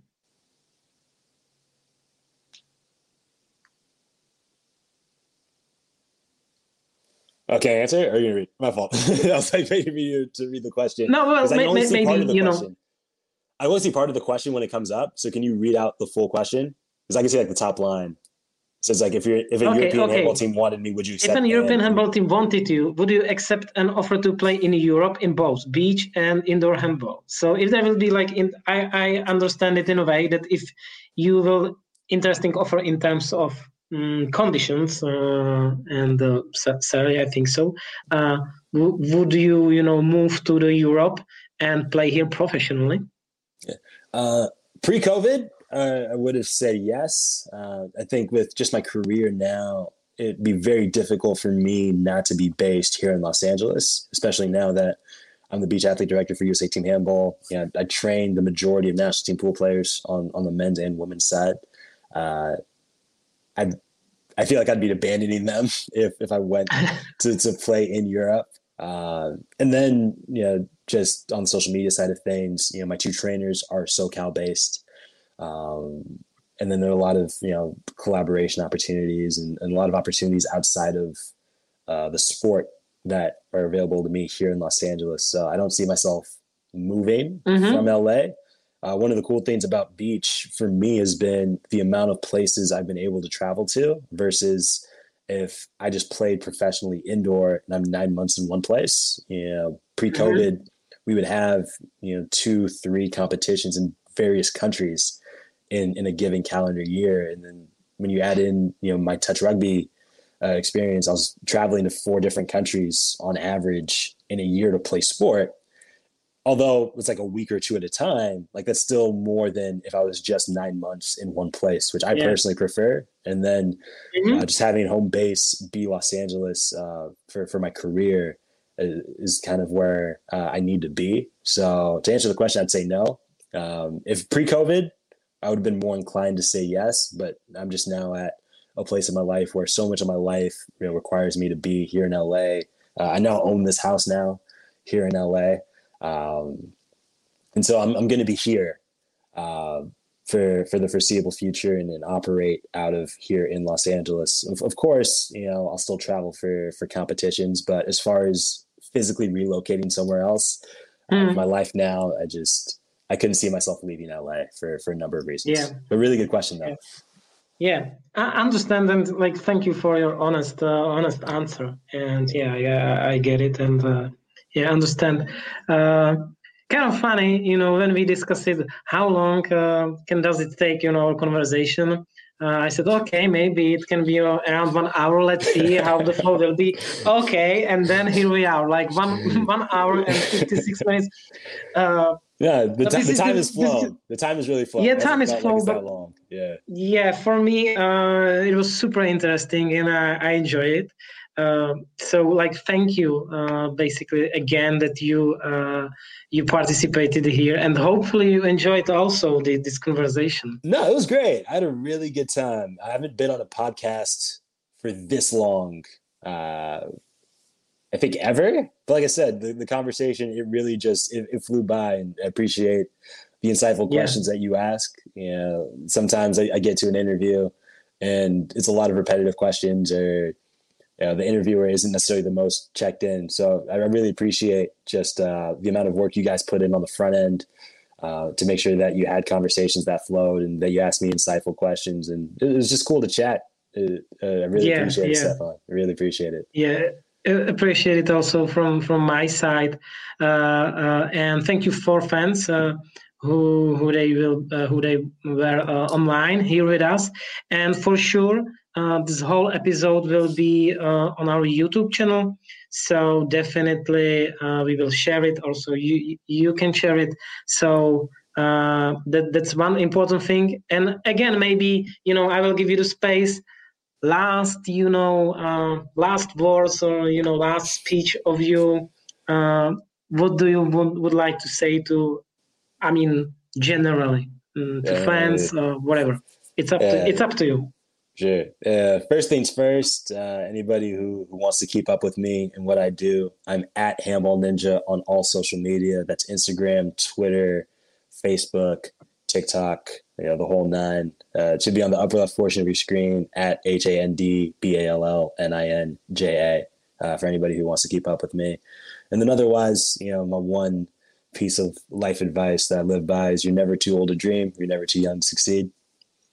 Uh, and that's that's generally if I'm going to leave with with final words, it's it's generally going to be it's going to be that you know whatever it is that you want to do, uh, whether you think that you're too old to get involved in something or you know you're not the right fit for something. You know, I started playing handball when I was 15, and and now I'm I'm one of the better uh, beach handball players in the world. So there's something that you have a passion for, you know, regardless of the level you do it at, start doing it when you do it, even if you feel as if you're too old to do it. And then don't feel as if you're ever too young to assume a certain position or to accomplish something or to step into a leadership role. Um, you know, have, have, have, faith and have confidence in, in who you are and in what you do. So that's always my final saying. Never too old to dream, never too, too young to succeed. Yeah. Thank you for these words and also generally the inspirational chat.